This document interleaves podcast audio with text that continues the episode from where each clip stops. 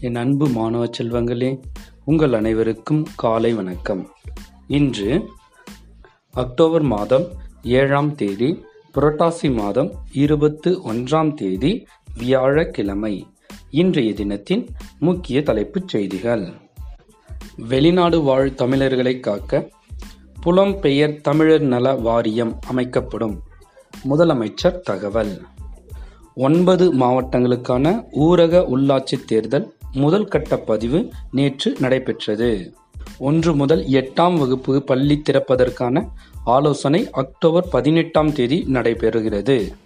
Railway ஊழியர்களுக்கான bonus தொகை அறிவிப்பு எழுபத்தி எட்டு நாள்களுக்கு சேர்த்து வழங்கப்படும் என்று அறிவிப்பு. ஆசிரியர் பணி வயது வரம்பை நீக்க வேண்டும். பல்வேறு அரசியல் தலைவர்கள் கோரிக்கை. கலப்படம் செய்து ஜெவ்வரிசி விற்கப்படுகிறதா?